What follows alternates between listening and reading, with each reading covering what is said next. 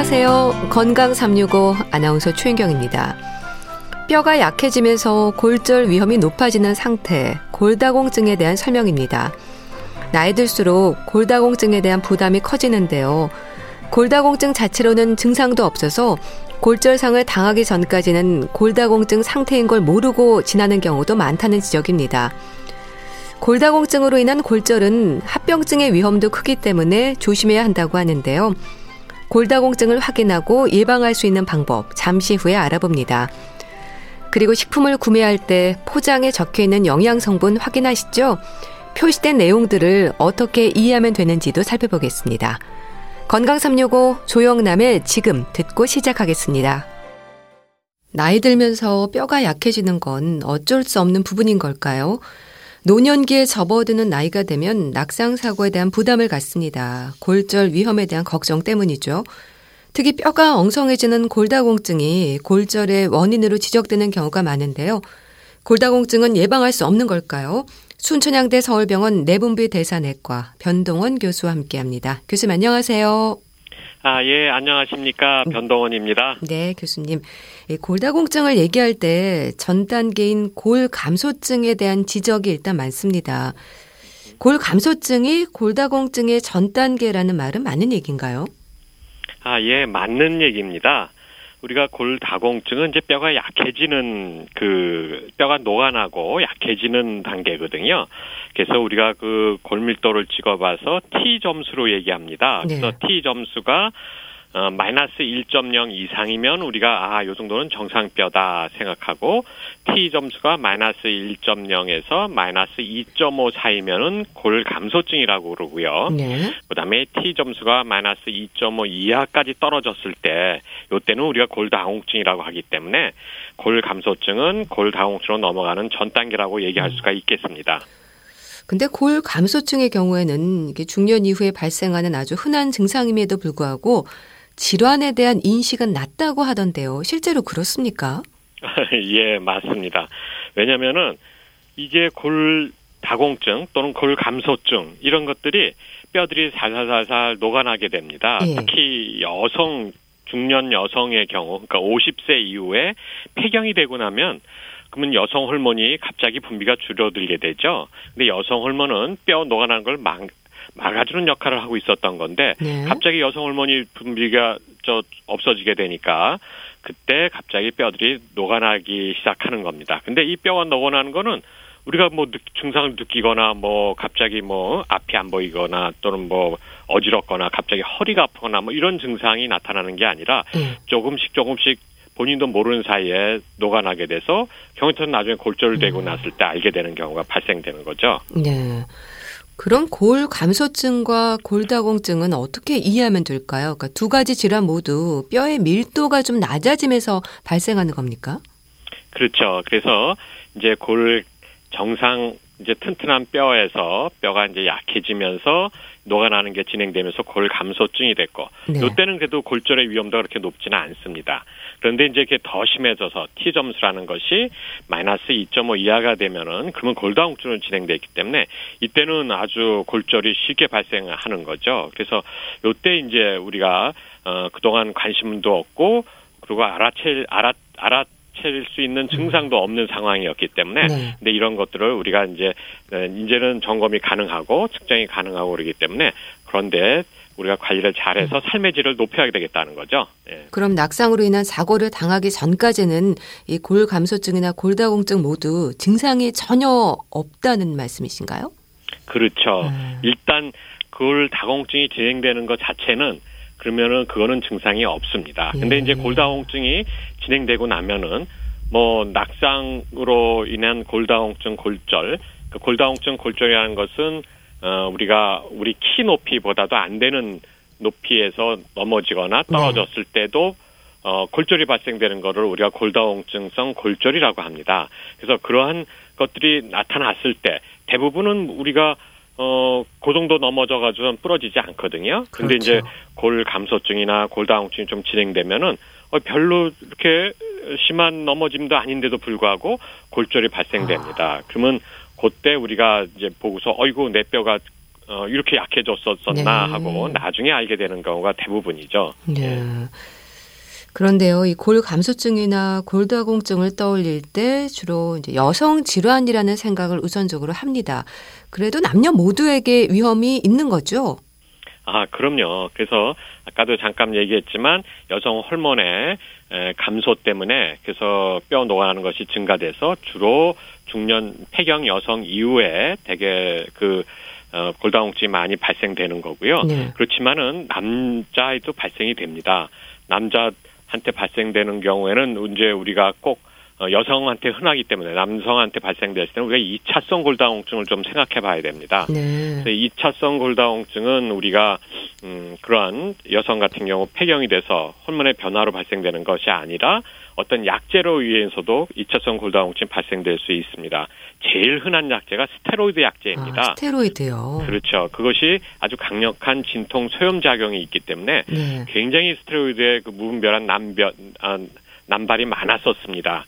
그래서 그런 약제로 인한 어, 골다공증이 심하고 또는 어떤 병적인 질환, 가령 갑상선 기능 항진증이나 부갑상선 기능 항진증 뭐 이런 경우 또는 무슨 혈전 억제제라든지 뭐 이런 것들을 쓰고 있었을 때 우리가 남자 남녀노소 가리지 않고 네. 골다공증이 발생될 수 있습니다. 음. 많은 분들이 건강 검진을 통해서 이 골밀도를 확인하기도 하는데요. 교수님, 이 골밀도에 대한 설명도 좀 해주세요. 뼈 건강에 있어서 골밀도는 어떤 의미입니까? 예. 아, 우리가 이제 그동안은 사실은 이제 뼈가 약해지는 걸 잘 몰랐었죠. 네. 그래서 일반 엑스레이를 봐서 아, 우리가 이렇게 어, 이 사람은 뼈가 굉장히 약하다 이랬는데 일반 엑스레이를 봐가지고 우리가 어, 이 사람 뼈가 약하다 싶을 정도면은 골밀도가 벌써 80% 90% 이상 약해져야지나 아. 우리가 눈으로 봤을 때 비교가 되거든요. 네. 근데 최근에 이제 골밀도 기계를 아니 최근이 아니죠. 벌써 뭐 10년 20년 가까이 됐죠. 골밀도 측정기가 있, 생겼습니다. 그래서 골밀도 측정기를 찍어 보면은 굉장히 미세한 우리 뼈의 양의 감소도 우리가 알 수가 있, 있습니다. 초기에. 그래서 골밀도를 측정을 해 가지고서 우리가 진단을 하는데 근데 골밀도 자체가 또 100%또 골다공증을 어, 진단하는데 또 쓰이는 거는 아닙니다. 네. 왜냐면은 골밀도가 약해진 정도 골밀도에서 수치가 낮아진 경우하고 또 골졸이 잘 발생하는 거는 또 조금 다른 개념이 있을 수 있습니다. 골졸은 골밀 어, 골의 질을 또 평가를 해야 아. 되는 거거든요. 그렇지만 어, 현재 고래 질을 평가하려면은 뼈를 다 실제로 부러뜨려 봐야 아, 됩니다. 네. 그래야지 아 이 뼈가 얼마나 튼튼한가 네. 알수 있는데 우리가 매번 뼈를 부러뜨릴 수가 없지 않습니까? 네. 그래서 골밀도를 찍어 보는데 골밀도를 찍어 보면은 우리가 한 7, 80% 정도 어 골다공증을 우리가 초기에 진단할 수가 있는 거죠. 예. 우리나라 노인들의 뼈 건강에 대한 조사나 통계 자료가 있을까요? 아유, 그럼요. 이게 그, 이 통계 자료 이런 것들이 아주 있는데 이 자료가 아주 굉장합니다. 음. 우리가 그 50세 이상 이제 폐경 후 여성한테 이제 많이 발생한다고 그랬죠. 그래서 50세 이상 여성 같은 경우에는요, 어, 골 감소증이 네? 거의 48.9% 아. 그러니까 50% 가까이 되고요. 그렇군요. 그리고 골다공증은요. 그보다 진행된 37.3% 거의 30%가 넘어요. 음. 그러니까 정상이 한 13.8%니까 뭐뭐 뭐 얼마 안 되는 거죠. 그 50세 이상 여성한테 그러니까 절반 이상이 골다 감소증 또 30%가 또 골다공증 이런 상태고 남자분은 조금 좀 그거보다 훨씬 덜 합니다. 네. 근데 이제 문제는 50세에서 이제 70세로 넘어가 버리면은 70세 여성분 같은 경우에는 그 골감소증 환자분이 대부분 어, 골다공증으로 넘어가서 거의 68.5%가 아. 거의 골다공증이라고 그럽니다. 네. 그러니까 거의 3분지 2가 70세 이상의 골다공증이라는 거죠.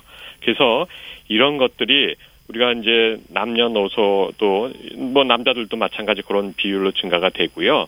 그래서 대개 이렇게 생각하면 됩니다. 여성에서 연령이 10세 이상 증가할 때마다 골다공증 어, 환자 진단이 두 배씩 증가한다 이렇게 생각하면 될 정도로 네. 사실은 어, 골다공증에 대해서 저희가 너무 잘 모르고 있는 것들이 많다는 거죠. 네. 요즘은 이 코로나19로 집에서 생활하는 시간이 많아지면서 아무래도 운동에도 좀 소극적일 수밖에 없습니다. 이런 운동 부족도 뼈 건강의 위험을 높일 수 있습니까? 예, 맞습니다. 지금 이제 사실은 작년 이후로 지금 이 코로나19 때문에 어, 사실은 온 국민이 굉장히 패닉 상태에 빠졌죠. 네. 이 골다공증에서도 지금 코로나19가 아, 지금 미치는 영향이 굉장히 음. 지금 큽니다. 그래서 일부에서는 코로나19로 인해서 어, 우리가 야외 활동을 안 하니까 어, 그 넘어질 찬스가 없다는 말이죠. 그래서 네. 오히려 뼈강에 좋아질 수도 있다 하고 얘기하는 측도 있지만 근데 저희는 코로나 19 때문에 골다공증의 관리가 더 심각해졌다고 생각하고 있습니다. 네. 왜냐하면은 코로나 19 때문에 병, 환자분들이 병원에 오기를 꺼리고요. 아.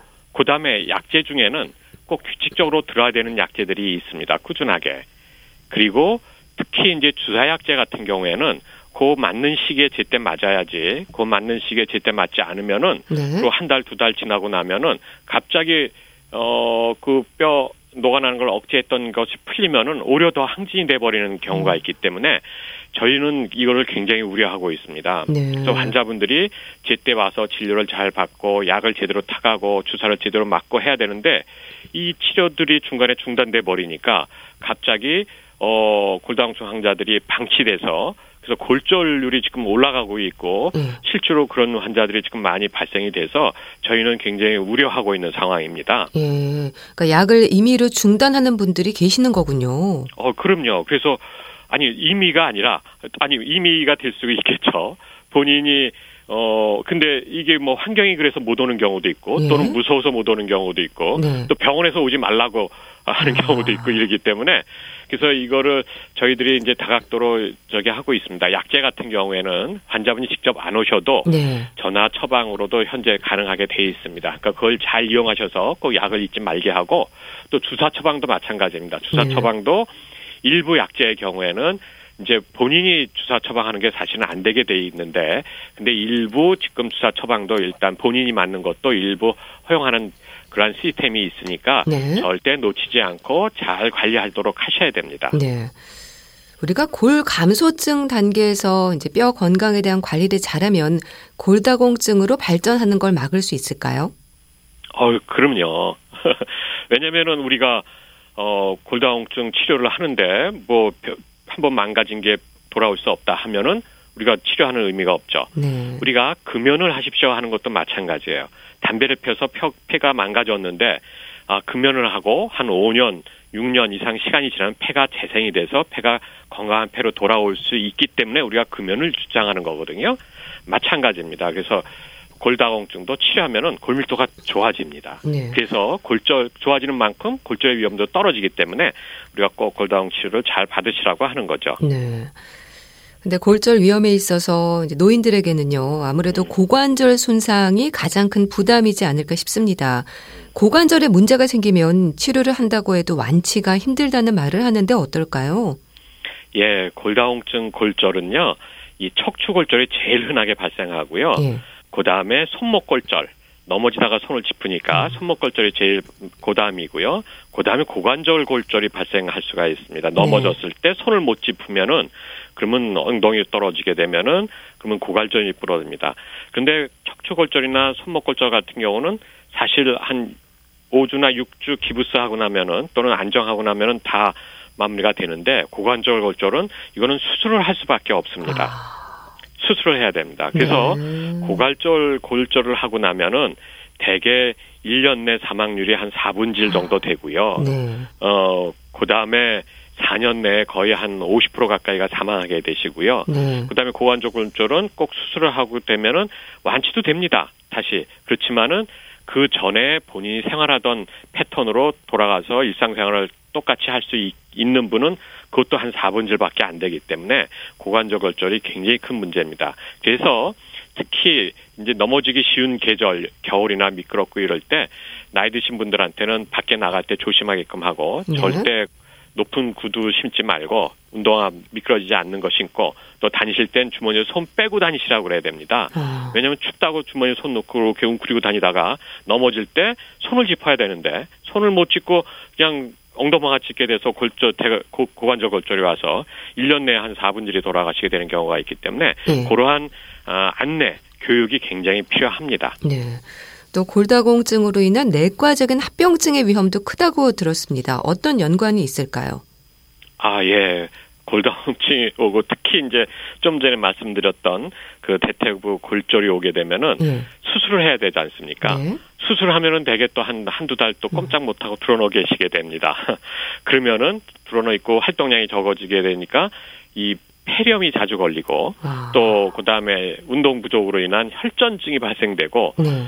또 그 사이에 또 그 뼈들도 또 조금 더 약해져서 다시 이제 재활해서 움직일 때 또 2차성 골절이 발생되기 쉽기 때문에 어 여러 가지로 이런 그 골절 되기 전에 미리 예방하는 게 중요하지 넘어지고 나면 사실은 굉장히 힘든 단계가 많이 발생이 됩니다. 네. 그렇다면은 뭐 골밀도를 통한 검사 결과 같은 걸 확인을 해봐야 되는 걸까요? 어 그렇죠. 그래서 어, 하기 전에 골밀도 검사를요. 예. 지금 나라에서 그 저 생애 그 뭐죠 생애 주 생애 전환기 검사로 두 차례 무료 검사를 할 수 있습니다. 골밀도 네. 검사를. 그래서 만 44세가 됐을 때하고 그다음에 만 66세가 됐을 때 두 차례는 아주 뭐 본인 가서 내가 생애 전환기 검사하러 왔, 고밀도 검사하러 왔다 하면 무료로 병원에서 받으실 수가 있습니다. 그러니까 그걸 네. 잘 이용해서 폐경되기 전인 44세 하고 그다음 폐경기 때 또 못하셨다 하면 66세 때 두 차례 점검할 수 있습니다. 그래서 폐경되기 전에는 굳이 할 필요 없습니다. 네. 폐경되기 전에는 그래서 폐경되고 난 후에 그때는 가능한 빠른 시일 내에 검 점검을 해보고 나서 그래서 내 상태가 어떤지 음. 그리고 약물 치료하는 과정에도 주기적으로 체크해서 얼마나 좋아지는지 관찰을 해야 되고 네. 그다음에 폐경이 아니래도 어 제가 아까 얘기했던 2차성 골다공증이 발생할 수 있는 여러 가지 약제를 드시거나 또는 질환이 있거나 할 때는 그때는 꼭 담당 주치 선생님하고 상의해서 골밀도 검사를 체크해서 어 골다공증을 예방을 해야 되겠습니다. 가령 네. 예를 들자면은 뭐 유방암이나 또는 전립선암이나 이런 경우들은 옛날에는 뭐 치료를 못해서 뭐 뭐 빠른 몇 년 안에 돌아가셔서 의미가 없었지만 요즘에는 10년 이상 생존율이 거의 90% 이상 됩니다. 네. 그러니까 유방암이나 골다공증 아니 저 전립선암 치료를 해서 오래 살았는데 골다공증 때문에 부러져 가지고 뭐 생활에 불편이 오거나 아. 돌아가시거나 하는 일들이 발생될 수 있기 때문에 2차성 골다공증 때에도 골밀도 검사를 꼭 체크를 해봐야 되겠습니다. 네. 그럼 그런 분들이 뭐 골다공증으로 인한 골절 위험이 높은 위험군이라고 봐야 되는 건가요? 어, 그럼요. 그러니까 그런 위험군들이 있습니다. 그래서 연령이 제일 중요하고요. 예. 그래서 최소 여성 같은 경우에는 65세 이상 특히 어 그리고 또 남자분 같은 경우는 70세 이상은 꼭 체크해 봐야 되고요. 그다음에 이제 어 가족력도 중요합니다. 네. 어머님이 또 어 골다공증 발생되거나 또는 어머님이 키가 많이 줄어 있거나 어머님이 저 허리가 구워서 지팽이 짚고 다니거나 이런 경우에는 따님들이나 자식들은 꼭 체크를 해봐야 되고요. 예. 또 얘기했듯이 어, 또 마른 분이 또 골다공증이 많이 발생됩니다. 그래서 아.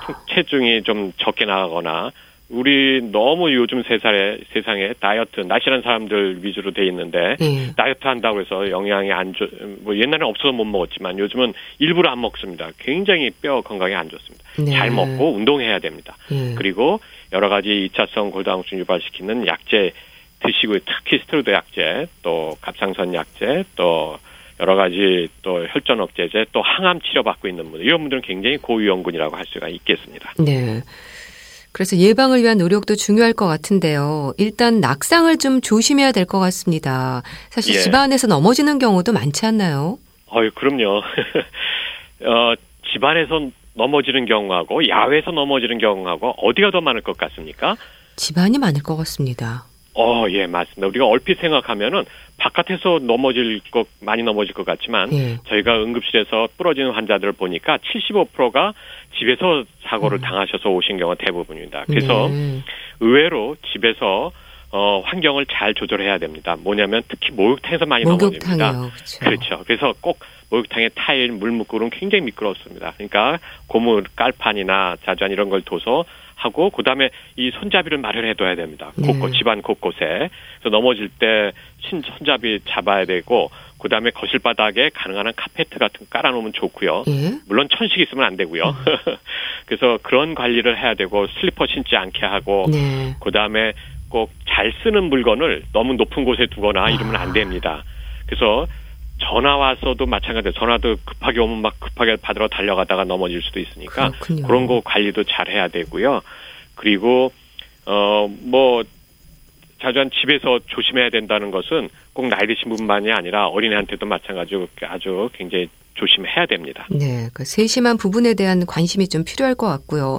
아 그리고 또 하나 또 중요한 게 있습니다. 뭐냐면 나이 드신 분들이 네. 밤에 일어나서 화장실 가는 경우들이 아. 많습니다. 그래서 침대 말고 가능한 한 낮은 침대, 침대도 아니면 그냥 맨바닥에서 가는 게 좀 안정하고요. 네. 침대에서 사용하는 분들은 일어나셔서 바로 움직이지 말고 침대에 일어나서 걸터 앉아서 잠깐 좀 있다가 그다음에 일어나서도 바로 움직이지 마 조금 이렇게 있다가 그다음에 어, 미등 같은 거 켜서 발바닥 아니면 그 뭐죠 침대 등 이렇게 바닥 등을 좀 켜놔서 환하게 해서 이렇게 천천히 움직이시게끔 교육을 좀 시켜드린 것이 굉장히 중요합니다. 네. 골 감소증이나 골다공증에 대한 위험을 줄이기 위해서 꼭 강조하고 싶은 말 또 해주시죠. 어, 이제 제가 여러 가지 집안 생활에서 주의해야 된다는 얘기 드렸고요. 네. 그 다음에 지금 코비드 사태이기 때문에 어, 그 골다공증 약제를 절대 소홀히 하면 안 되겠다 하는 거고요. 네. 일단 코비드가 조금 좀 안정되고 그리고 요즘 날씨가 좋아졌기 때문에 사람이 많이 모인 곳에 가지 말라는 거지. 어, 야외 사람이 없거나 또는 운동장이나 이런 데는 상관이 없습니다. 그러니까 그런 데서 햇볕을 쬐고 햇볕 쬐면 비타민 D가 피부에서 저절로 생성됩니다. 아. 뼈 건강에 굉장히 좋아지거든요. 네. 또 여러 가지 정신 건강에도 좋습니다. 운동하는 거에. 야외에서 운동 꼭 일주일에 세 번 이상 하시는 것을 권해드립니다. 네, 알겠습니다. 자, 오늘은 골다공증의 예방에 대해서 알아봤는데요. 순천향대 서울병원 내분비 대사내과의 변동원 교수와 함께 했습니다. 말씀 잘 들었습니다. 감사합니다. 예, 감사합니다. KBS 라디오 건강 365 함께하고 계신데요. 서영은의 사랑의 찬가 듣고 다시 오겠습니다.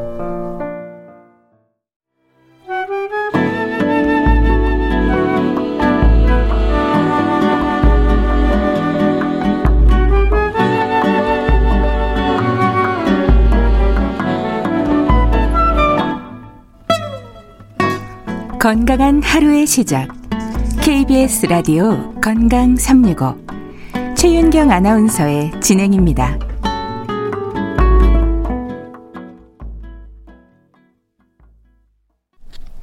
KBS 라디오 건강 365 함께하고 계십니다. 식품을 구매할 때 요즘은 많이들 확인하시죠? 영양 성분 표시가 있습니다. 건강에 대한 관심은 장보기에서 영양 성분을 확인하는 것으로 시작이 된다는 말도 하는데요. 부족하기 쉬운 영양소는 물론 지나친 섭취를 제한하기 위해서도 영양 성분에 대한 확인은 중요합니다. 분당 재생병원 영양내과 백현욱 교수와 함께합니다. 교수님 안녕하세요. 네, 안녕하십니까? 저도 장을 볼 때 영양 성분을 확인을 하는데요. 근데 참 어르신들이 보기에는 글자가 너무 작다는 생각도 들긴 합니다. 그래서 휴대전화로 또 사진을 찍어서 보이는 분들도 계시더라고요. 어, 참신한데요. 예. 가공식품의 경우 영양 특성은 사실 표시해주지 않으면 우리가 성분을 알기 어렵잖아요. 네. 따라서 영양 성분표를 확인해서 영양적 특성을 봐야 하는데 대체로 글씨가 정말 너무 작습니다. 저도 보기 어려울 때가 많은데요. 네. 휴대전화로 사진 찍어 확대해서 보는 거 참 좋은 요령인데요. 상당히 신선합니다. 아, 참 식품을 구매할 때 이렇게 영양 성분을 확인하는 건 균형 잡힌 영양 상태를 유지하는 데 있어서 아주 중요하겠죠. 그럼요. 가공식품의 영양 성분표를 참고해서 자신의 건강에 도움이 되는 균형 잡힌 영양 상태를 유지할 수 있는 그런 식품을 우리가 선택할 수 있는 거죠. 식품에 함유된 영양 성분의 양하고 그리고 일 영양 성분 기준치에 대한 비율을 살펴보고요. 네. 또 원재료명의 목록을 참고하시면 식품 선택의 훌륭한 기준이 될 수 있습니다. 결국은요, 먹거리 쇼핑도 공부가 필요한 세상인 음, 셈이에요. 그렇네요. 참 영양이라는 게 부족하기도 쉽지만 과잉으로 넘치는 경우도 있잖아요. 특히 좋아하는 음식이나 요리가 있을 때에는 균형이 깨지기 쉬울 것 같은데 어떻습니까? 좋아하는 음식만 찾는 거 어른들 표현으로 간단히 하면 편식이죠. 네, 편식. 편식이라 하면 사실 뭐 우리 떠올리는 건 안 좋은 음식만 먹는 것이다 생각하게 됩니다. 네. 뭐 실제로 뭐 젊은 사람들 좋아하는 햄버거나 피자, 뭐 그런 가공식품들 또는 청량음료, 케이크나 과자 등 단순당이 주로 들어있는 음식만 섭취한다면 아 그거 건강에 나쁘다 하는 건 상식적으로 모두 알고 있는 사실입니다. 네. 근데요 보양식으로 알려진 음식들 뭐 삼계탕이라든지 닭, 오리라든지 장어, 뭐 양고기, 흑염소 그런 거 어떨까요? 여긴 상당히 다양하고 우수한 영양 성분이 함유되어 있고 특히 단백질 함량도 매우 높잖아요. 네. 옛날에는 먹거리가 부족하고 또 양질의 단백질 섭취도 정말 어려웠던 터라서 뛰어난 영양식이었겠지만 현대사회에서 지속적으로 이런 게 몸에 좋다고 열심히 이것만 먹는다면 단백질에 지방에 열량까지 과다해져서 음. 결국은 비만을 포함해서 문제를 유발할 수도 있습니다. 네. 그러니까 총체적으로는 영양이 부족하다 할 수는 없지만 일부 성분은 과다하고 특정 성분은 부족하게 되는 영양 불균형 문제가 당연히 발생하게 되겠죠. 네. 그런 균형이 깨진 영양의 문제가 주는 건강의 위험이라면 어떤 부분들이 지적이 될까요? 영양소는 우리 왜 전에도 말씀드린 적 있지만 열량을 내는 탄수화물, 지방, 단백질의 3대 영양소가 있고 네. 또 비타민, 미네랄 등의 미량 영양소가 있죠. 근데 열량 영양소 측면만 놓고 보면 우리나라 분들의 영양 섭취는 탄수화물 섭취량이 월등 높고 단백질 섭취 비중이 상대적으로 낮은 것이 특징입니다. 이것도 또 한 가지 불균형, 불균형증이 되겠고요. 네. 또 하나는 얼마 전에 한국인의 식생활 평가 지수 이거는 뭐냐면 건강한 식생활 정도를 점수화한 거죠. 그러니까 좋은 음식을 먹느냐, 건강에 나쁜 음식을 먹느냐 섭취 비율인데요. 100점 만점에 63.3점밖에 되지 않습니다. 네. 그래서 전체적으로 보니까 생각보다 당류나 음료류 그리고 포화지방산 섭취가 상당히 높았어요.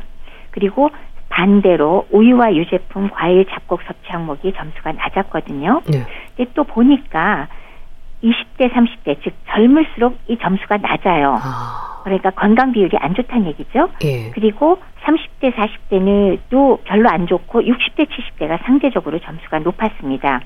그래서 왜 그런가 하고 봤더니 20대, 30대는 아침 식사도 안 먹고 잡곡과 과일은 적게 먹고 그리고 음료를 많이 먹어서 당류 섭취가 많아지고 그런 것들이 문제가 되고요. 30대, 40대는 나트륨 섭취가 많아서 점수가 푹 떨어졌습니다. 네. 이런 것처럼 영양 불량의 불균형의 음. 문제가 사실은 건강과 영향이 많다라는 거는 이렇게 숫자로도 좀 알 수 있고요. 네. 이런 문제들이 당류 섭취 높으면 아시다시피 인슐린 저항성 관련 비만, 고혈압, 당뇨, 고지혈증 많이 생기고요. 나트륨 높으면 고혈압 관련 질환 높아지고요. 또 외식이나 가공식품 위주로 해서 미량 영양소가 부족하면 피로감이나 면역 저하 관련으로 감염증도 잘 걸리죠. 심지어는 뭐 우울증이나 불안증이나 뇌신경 관련 증상까지도 생길 수 있다. 그러니까 참 다양하네요. 네. 이 식품 포장을 보면요. 영양 성분이 표시가 돼 있는데요. 일단 의무적으로 표시를 해야 하는 성분들이 있죠. 그렇죠. 해당 식품에 어떤 영양소가 얼마나 들어있는지 모조리 표시할 수는 없으니까 우리가 중요한 걸 표시하라고 돼 있는데요. 네. 거기에는 열량, 탄수화물과 당류, 단백질, 지방과 포화지방, 그리고 트랜스 지방, 콜레스테롤, 나트륨, 이 항목은 반드시 의무적으로 표시해야 되는 내용입니다. 네. 그럼 그런 꼭 표시해야 하는 부분들은 어떤 부분에서 중요한 걸까요? 우선 그 식품 구입, 구입 하러 여러분들 마트에 가시면 널린 게 가공식품이잖아요. 네. 근데 가공식품은 표시가 없으면 사실 무엇으로 만들었는지 음. 얼마큼 영양소가 들어있는지 우리는 알 도리가 없습니다. 그렇죠.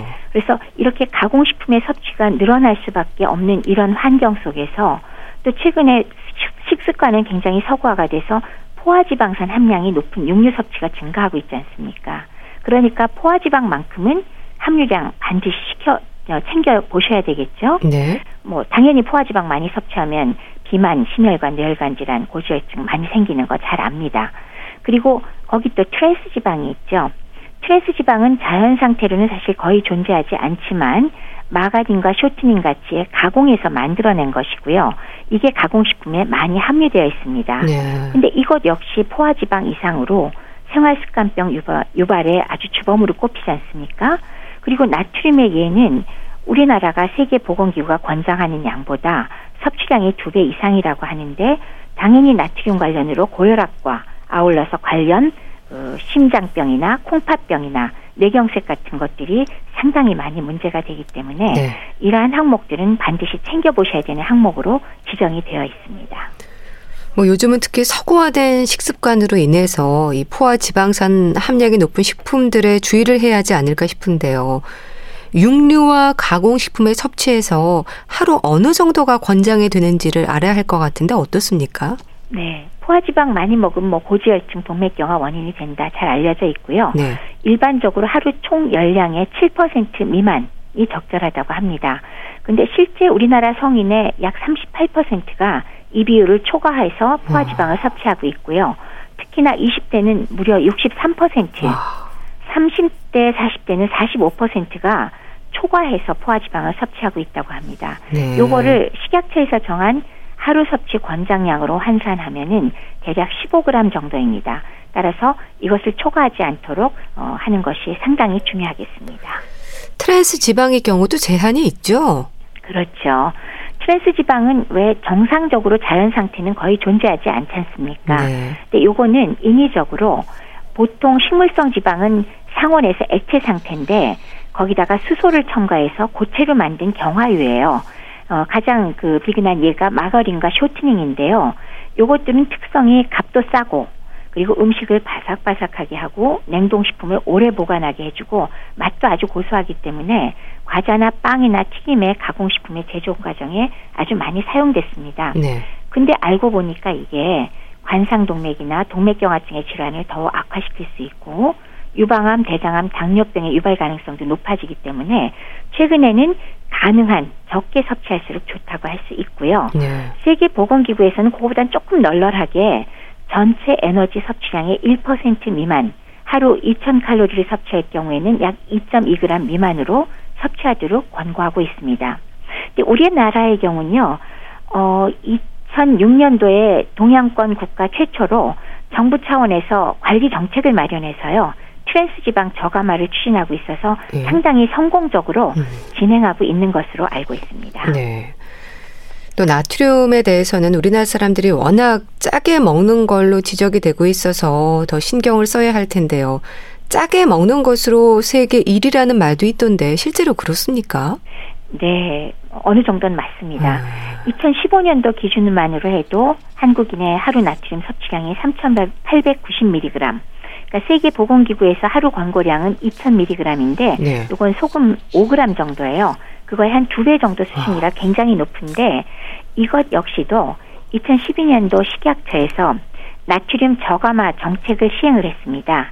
따라서 그 2010년도에 어, 조금 전에 말씀드린 3,890mg보다 훨씬 높았던 4,831mg 거의 5,000mg에 가까웠던 섭취량이요. 네. 2018년도에는 3,274mg으로 한 30% 정도 감소했기 때문에 이것도 예전에 비해서는 꽤 성공적으로 줄이고 있다고는 합니다만 여전히 WHO 세계보건기구 하루 권고량의 한 배 반을 훨씬 넘습니다. 그렇기 때문에 줄여야 되는 거고요. 우리나라에서는 주로 김치나 국이나 찌개류를 통해서 많이 섭취하는 것으로 조사돼 있습니다. 네.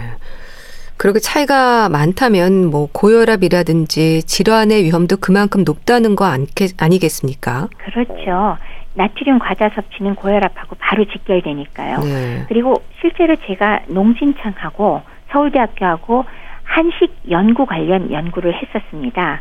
근데 그때에도 한식이 비만이나 고지혈증이나 뭐 당뇨 등 다른 만성 질환에는 서구적 그 식사보다 훨씬 우수한 결과를 보였지만 혈압 한 가지만은 고혈압 성량을 한식을 섭취하는 군이 더 많았습니다. 그만큼 영향이 컸는데요. 그렇게 고혈압이 문제가 되면 당연히 콩팥의 사구체 혈관이 손상되니까 만성 신장 질환 그리고 뿐만 아니라 뇌혈관 질환이나 심혈관 질환 또한 증가하게 되죠. 네. 그렇게 나트륨 섭취량은 높은데 또 칼슘 섭취는 부족하다고 들었습니다. 칼슘의 경우는 왜 우리나라 사람들한테 가장 부족하기 쉬운 영양소 1위로 손꼽히죠. 아. 특히 노인과 청소년들은 권장량의 50% 미만으로 섭취하고 있는 경우가 매우 많습니다. 따라서 그 칼슘 섭취의 중요성이 강조되면서 최근에는 일부 식품에서 영양 강조 표시와 함께 칼슘 함량이 표기되기도 합니다. 그렇게 청소년이나 노인들에게 칼슘 섭취가 부족한 이유가 뭘까요? 그 체내 칼슘이 대부분 뼈에 존재하고 실제로 우리가 뼈 건강에 중요하다고 알고 있지 않습니까? 예. 근데 그 이외에 여러 조직에서 신경의 자극 전달이라든지 근육 혈관의 수축, 이완 조절 등 대사 과정에도 관여를 하거든요.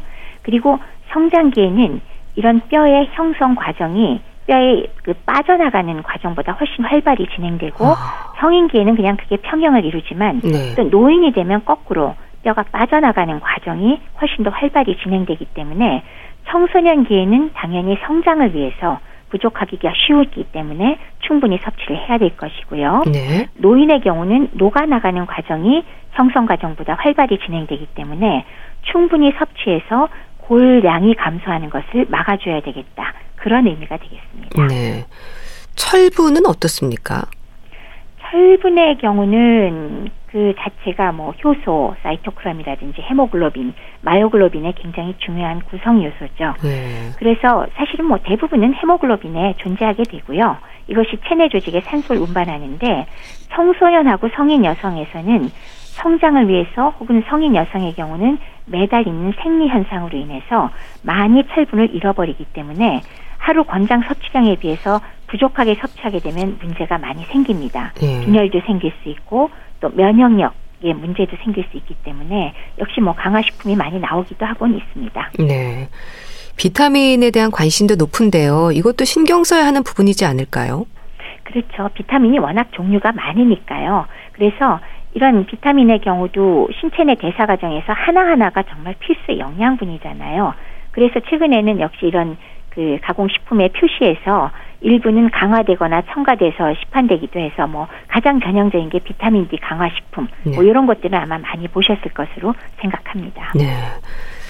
그렇게 고른 영양 섭취를 위해서 이제 영양 성분을 확인할 때 1회 제공량에 대한 부분도 계산을 해야 될까요? 맞습니다.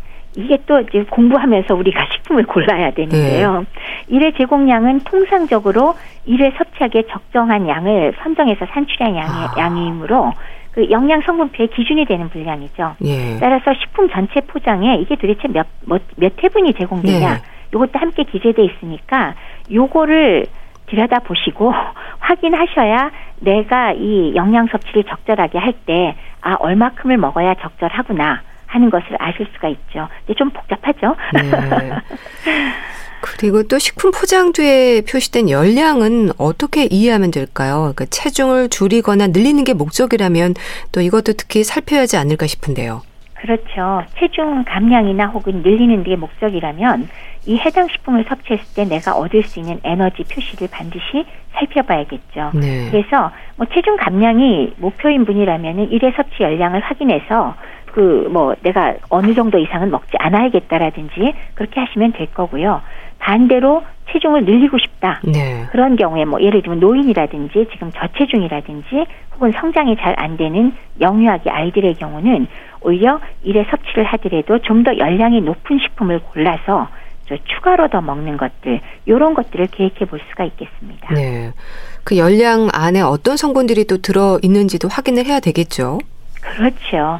그래서 아마 그 뭐 풍부하다든지 예. 강화라든지 그런 강조 표시가 있을 때 막연하게 그냥 강조가 돼 있으니까 많겠거니 하지 마시고 항상 뭐 고칼슘이나 무가당이나 저지방이라고 하더라도 정확한 함량을 다시 한번 들여다보시기 바랍니다. 특히나 무가당 우리가 굉장히 유명한데요. 무가당 주스에 당분이 없을까요?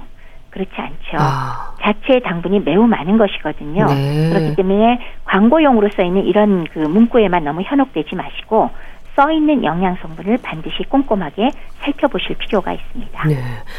그러니까 식품에서 뭐 고칼슘, 무가당, 저지방과 같은 문구를 강조하는 경우도 많은데 광고보다는 영양 성분을 꼼꼼하게 살피는 게 중요하겠네요. 네, 맞습니다. 네.